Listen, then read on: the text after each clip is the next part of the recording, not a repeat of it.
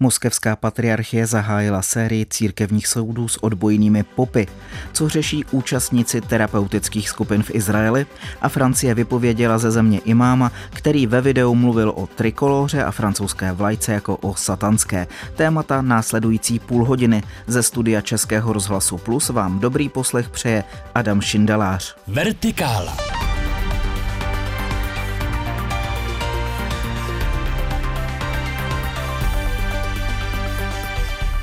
Papež František vyzval k diplomatickému řešení války na Ukrajině.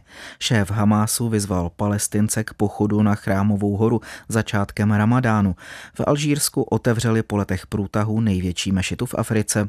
Za událostmi uplynulého týdne se ohlédneme s Naděždou Hávovou. Hezký den. Dobrý den. Papež František vyzval k diplomatickému řešení války na Ukrajině, které by vedlo ke spravedlivému a trvalému míru. Učinil tak u příležitosti druhého výročí ruské invaze. Ano, a zároveň připomněl, že konec období, které je plné obětí, zraněných, zkázy, utrpení a slz, je v nedohlednu. Podle hlavy římskokatolické církve je to válka, která nejenom devastuje tenhle region, ale taky rozpoutává globální vlny nenávisti a strachu. Vyzval k vytvoření podmínek pro diplomatické řešení při hledání spravedlivého a trvalého míru. Šéf hnutí Hamas Ismail Hania vyzval Palestince, aby na začátku postního měsíce Ramada Ramadánu, který letos začíná kolem 10. března, pochodovali na chrámovou horu v Jeruzalémě. Jak reagoval Izrael? Už dříve uvedl, že na jedno z nejposvátnějších míst islámu pustí během ramadánu jenom omezený počet muslimů. Chrámová hora je ve východním Jeruzalémě. Ten Izrael obsadil ve válce roku 1967 a také ten chtějí palestinci za hlavní město svého budoucího státu. Místo ale uctívají i židé. Ještě připomenu, že americký prezident Joe Biden označil začátek ramadánu jako termín, kdyby mohla být uzavřena dohoda o zastavení bojů v pásmu Gazy a o propuštění rukojmích. Alžírsko slavnostně otevřelo novou mešitu na pobřeží Středozemního moře, která je třetí největší na světě. Kvůli politickým otřesům se dokončení stavby neustále prodlužovalo a zdražovalo. Jak mešita vypadá? Ve Velké mešitě v Alžíru, kterou od roku 2010 stavěla čínská firma, se nachází nejvyšší minaret na světě. Měří 265 metrů. Alžírská stavba je taky největším islámským duchovním stánkem mimo muslimská svatá města a její modlitebna poskytuje prostor pro 120 tisíc věřících. Moderní design spojuje podle AP arabské a severoafrické vlivy na počest alžírských kultur a tradic. A mešita také disponuje při přistávací plochou pro helikoptéry a rozsáhlou knihovnou. Tapujme na milion knih. S aktualitami byla ve studiu Vertikály Naděžda Hávová. Naslyšenou. V moskevském patriarchátu probíhá v posledních týdnech a měsících celá řada církevních soudních jednání, při nichž nejsou souzeni jen řadoví kněží, ale i představitelé vysokého ruského kléru.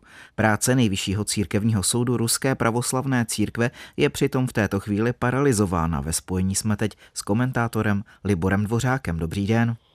Dobrý den vám, Adame, i všem našim posluchačům. Začněme nejdřív tím, čím je tedy ta práce soudu paralizována.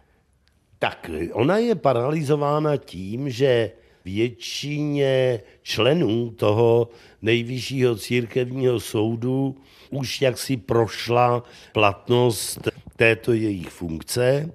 A na to, aby se tomu zabránilo, aby se potvrdilo nové složení nejvyššího církevního soudu Ruské pravoslavné církve se musí sejít arcibiskupský sněm. Ten arcibiskupský sněm se ale v, už od roku 17, a to je sedm let, nemohl sejít především proto, že tomu bránila covidová epidemie a zatím ještě vůbec není jasné, kdy se bude moci sejít příště, což v tuhle chvíli znamená, že, jak už jsem říkal nebo naznačil, většina soudců toho nejvyššího církevního soudu už nemá platný soudcovský mandát. Ale soudí dál. Ale soudí dál, ano. Hmm. Za co může pravoslavný kněz být souzen? Tak, to je taky velice zajímavá věc. Nejsem samozřejmě dopodrobna eh, obeznámen s tím, jak vypadá ruské pravoslavné církevní právo, ale ze zdrojů, z kterých čerpám, je celkem srozumitelné, že je to tak, aby ten rozsudek byl pokud možno nepříliš srozumitelný, protože hlavním hříchem tedy těch eh, provinivších se duchovních je porušení takzvaného 25. pravidla svatých apoštolů. A na základě tohoto 25. pravidla může být v souladu s ním jaksi odstraněn z té své funkce náboženské biskup nebo prezbiter nebo diákon, který se dopustil svatokrádeže, který porušil svatou přísahu, anebo se dopustil krádeže prosté. Takže je to zkrátka velice komplikované a na druhé straně bych řekl velice všeobecné, protože nejčastěji se stává, že ten soud vynese svůj rozsudek, ale ožene se jenom tím 25. pravidlem. Uveďme si tedy pár příkladů typických rozsudků téhle instituce. No, to je právě ten problém, který jsem naznačil eh, před chviličkou, že vlastně ten přestupek nebo přečin nebo dokonce zločin pojmenován není a církevní soud se ožene jenom teda tím 25. pravidlem, takže vlastně byla řada těch kněžích odsouzena už od roku 2017, ale nikdo pořádně neví za co. Jsou samozřejmě výjimky, eh, ku příkladu ty, které nějakým způsobem dopadají, že do rozhodování tohoto soudu došla a vlastně přispěla k němu i válka. Hm. Dá se tedy říct, že v posledních dvou letech je činnost toho ruského nejvyššího církevního soudu poznamenána právě válkou na Ukrajině? Určitě, docela určitě. A tam jsem například našel, tam to teda snad řečeno bylo, že objevil se teď 13.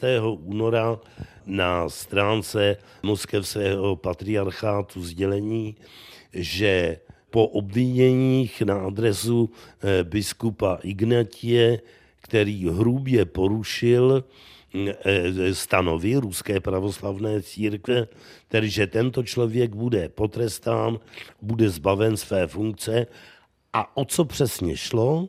Eh, přestože patriarcha Kiril vydal jasný pokyn, že při každé bohoslužbě se má sloužit služba přispívající k vítězství ruských zbraní, tak on, patrně solidní křesťan a nepřítel války, soustavně tuto mši nesloužil a tím se stal samozřejmě trnem v oku těch vyšších a po případě i soudních orgánů. Jedna věc je, která mě napadla, že aby se to ti orgánové dověděli, tak ho musel jednoduše někdo z farníků nebo dalších eh, lidí z personálu toho chrámu prostě udat.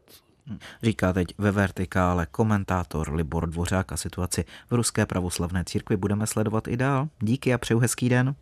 Taky naslyšenou. Posloucháte Vertikálu.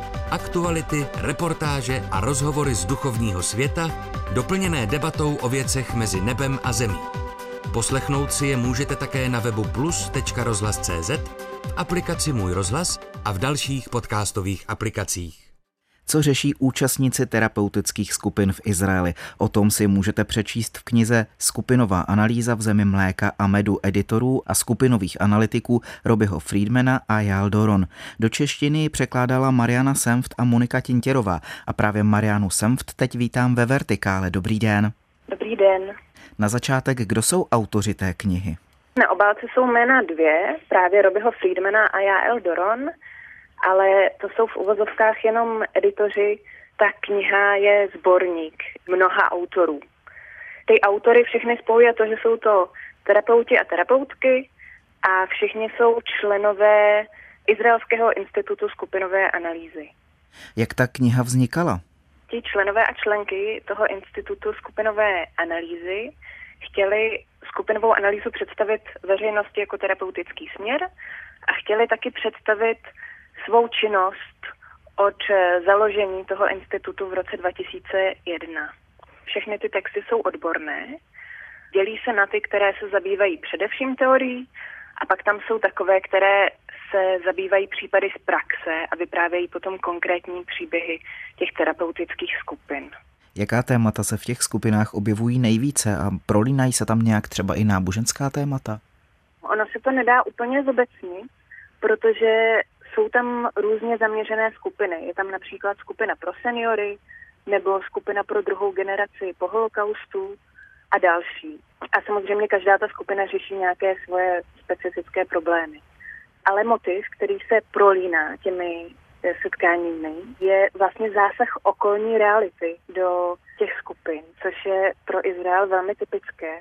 Okolní reality ve smyslu třeba vlny teroristických útoků nebo nějakého ozbrojeného konfliktu, který v Izraeli proběhl. A právě nějaká taková událost vždycky nějakým způsobem eh, zamíchala kartami v té skupině. A ohledně toho náboženského tématu, tak není tam explicitně nějaká skupina, která by se zabývala náboženstvím jako tématem, ale ta náboženská témata těmi texty určitě také prostupují. Například v těch teoretičtějších textech, eh, když autoři hovoří o nějakém kolektivním nevědomí, tak často připomínají příběhy story, které podle nich v tom izraelském židovském kolektivním nevědomí nějakým způsobem žijí a do jisté míry tu společnou identitu také zakládají. Pojďme o jednom z těch témat mluvit trošku konkrétněji. Mě hodně zaujala skupina, která je židovsko-arabská, což je dneska dost palčivé téma. Tak dá se říct, co v jejím rámci řešili nejčastěji a co jim pomáhalo? Tak tady bych chtěla říct, že vlastně u těch skupin, které se v knize popisují, tam vždycky ti arabští účastníci byli v menšině a říkám to proto, že to určitě má vliv na tu dynamiku. Určitě by ta dynamika vypadala jinak, kdyby to bylo třeba půl na půl nebo, nebo v nějakém jiném poměru. Ale čeho jsem si všimla je, že se tam opakují nějaké otázky identity, otázky, v čem jsme stejní a kdy naopak se vůči sobě chceme navzájem vymezit.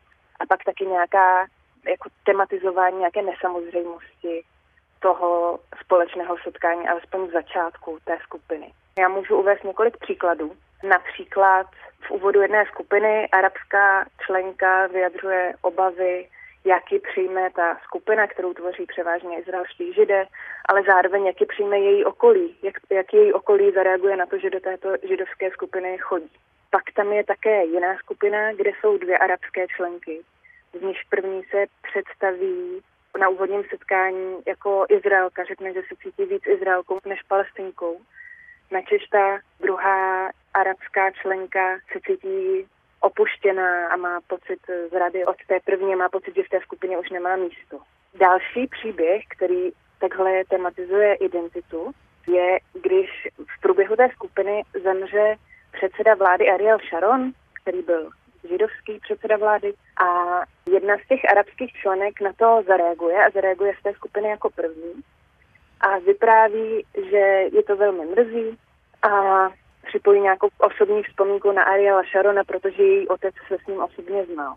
A ten zbytek té skupiny na to reaguje zaraženě až s určitou nevolí. A ta terapeutka to vlastně vysvětluje tím, že na to první zareagovala arabská členka, tak pro ty židovské členy to znamenalo určité možná až nepříjemné rozostření té pomyslné dělící čáry těch identit v té skupině.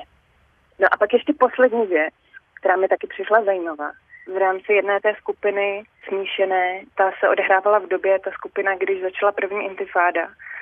A vedlo to k tomu, že ta arabská členka z té skupiny odešla, protože, a ta terapeutka to znovu vysvětluje tím, že vlastně v té době toho konfliktu ty členové navzájem už se nedokázali vidět osobně, ale viděli se právě na té úrovni té národní identity a viděli se vlastně najednou jako nepřátelé. Jak běžné v Izraeli vlastně je hledání podpory v terapeutických skupinách, třeba ve srovnání s námi?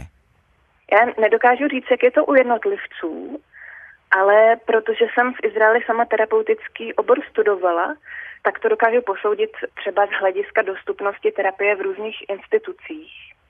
A tam bych si troufla říci, že je Izrael o krok dále než Česká republika, protože tam ty terapeuti a terapeutky běžně pracují třeba ve školství, jsou školy i školky, které mají svoje terapeutické skupiny. A je také větší nabídka terapeutických oborů v rámci vysokých škol. A to například i u směrů terapeutických, které v Čechách nejsou tolik zastoupené nebo jsou považovány spíše za alternativní, třeba různé kreativní terapie. My mluvíme o knize Skupinová analýza v zemi mléka a medu. Jaký obraz vlastně izraelské společnosti ta kniha nabízí? Tady bych chtěla připomenout, že ta kniha v Izraeli vyšla v roce 2015, takže teď tím, co budu říkat, nebudu reagovat na tu aktuální situaci, ale budu možná se snažit říct nějaký dlouhodobější obraz izraelské společnosti, které z té knihy vyznívá. A k tomu mě napadají dvě odpovědi. Ta první je taková jednodušší a možná taková očividnější, a to je, že ta společnost je velice rozmanitá, co se týče obyvatelstva. Je tam obyvatelstvo různé etnicity, náboženství, politického smýšlení a tak dále. A také velice dynamická. Tam se pořád něco děje, ať už politicky nebo společensky. A druhá odpověď, nebo druhá část té odpovědi se dotýká nějakých subtilnějších témat, která jsou také možná tíživější. A to jsou témata, která prostupují vlastně všechny ty příběhy a která i autoři té knihy explicitně jmenují. A to je nějaký pocit ohrožení té společnosti a pocit neustálého boje o přežití. A někdy taky vědomí té někdy velmi těžké ceny, kterou společnost za to svoje přežití platí. Hostem Vertikály byla teď překladatelka knihy Skupinová analýza v zemi mléka a medu Mariana Semft. Díky za váš čas a přeju hezký den. Vám taky přeju hezký den. Francouzská média zaplnila zpráva o vypovězení ze země imáma Majuba Majubiho. Co přesně předcházelo této události, to ví naše spolupracovnice v Paříži Marie Sýkorová. Hezký den ve Vertikále. Dobrý den. Francouzský ministr vnitra Gerald Darmanin nechal, jak se psalo, expresně vyhostit ze země tohoto imáma a to skutečně po pár dnech.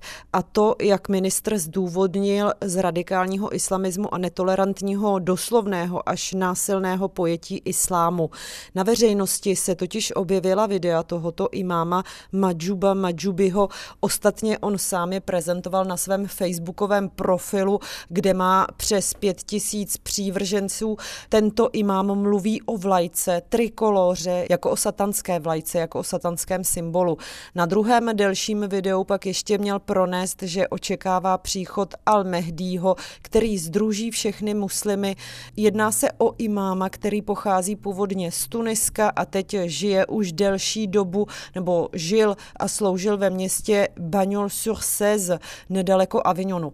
Tak právě ten měl prohlásit, že tato trikolora, tedy vlajka, nemá žádnou hodnotu, že je za Aláhem a že jedinou její hodnotou této vlajky je právě to, že je satanská. Je známá reakce samotného imáma, jak se k tomu stavěl? Ano, hned po zveřejnění toho, že proti němu bude vedeno řízení, že je v hledáčku policie i generálního ředitelství vnitřní bezpečnosti, takzvaného DŽSI, tak Majub Majubi se omluvil, řekl, že to nebylo myšleno proti francouzské trikoloře, proti francouzské vlajce nebo zřízení, že chtěl říct v podstatě jakákoliv trikolora nebo i multikolora, že to bylo prostě přeřeknutí se. A to se před se stává každému, jak řekl imám. A mluvil i prostřednictvím svého advokáta a řekl, že to byl takzvaný lapsus. A dovolával se toho, že přece hned za to nemusí být vyhoštěn. Imám argumentoval i tím, že ve Francii žije už od 80. let, má francouzskou manželku, mají spolu pět dětí, které se narodily ve Francii a navíc ve Francii podniká, tedy platí daně. Nicméně on sám francouzské občanství nemá, ve Francii je na takzvaný titre de séjour, tedy povolení k pobytu. V jeho neprospěch ale hrálo i to, že v minulosti se vyslovil proti právům žen, měl se vymezit tak, že ženy mají podle fundamentalistické vize jinou roli ve společenství a také nabádal k nenávisti proti židům, které označil za nepřátele.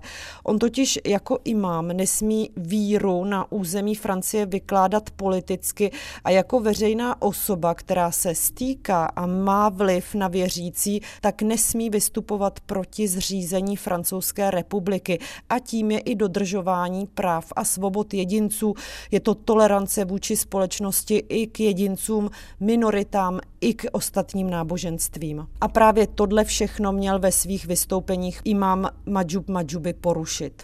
Celá kauza se tedy řešila přímo z nařízení ministra vnitra Geralda Darmanéna. V podstatě ano, nutné je ale vědět, že ministra, respektive ministerstvo vnitra o tom informoval prefekt departmánu GAR, Jerome Bune, který je podle trestního řádu povinen o takových věcech, tedy třeba narušení integrity Francouzské republiky, vyhrožování republikánskému zřízení a podobně a dalším takovýmto situacím, tak o nich má informovat vyšší složky, vyšší instance, což je v tomto případě ministerstvo nebo zmíněné generální ředitelství vnitřní bezpečnosti.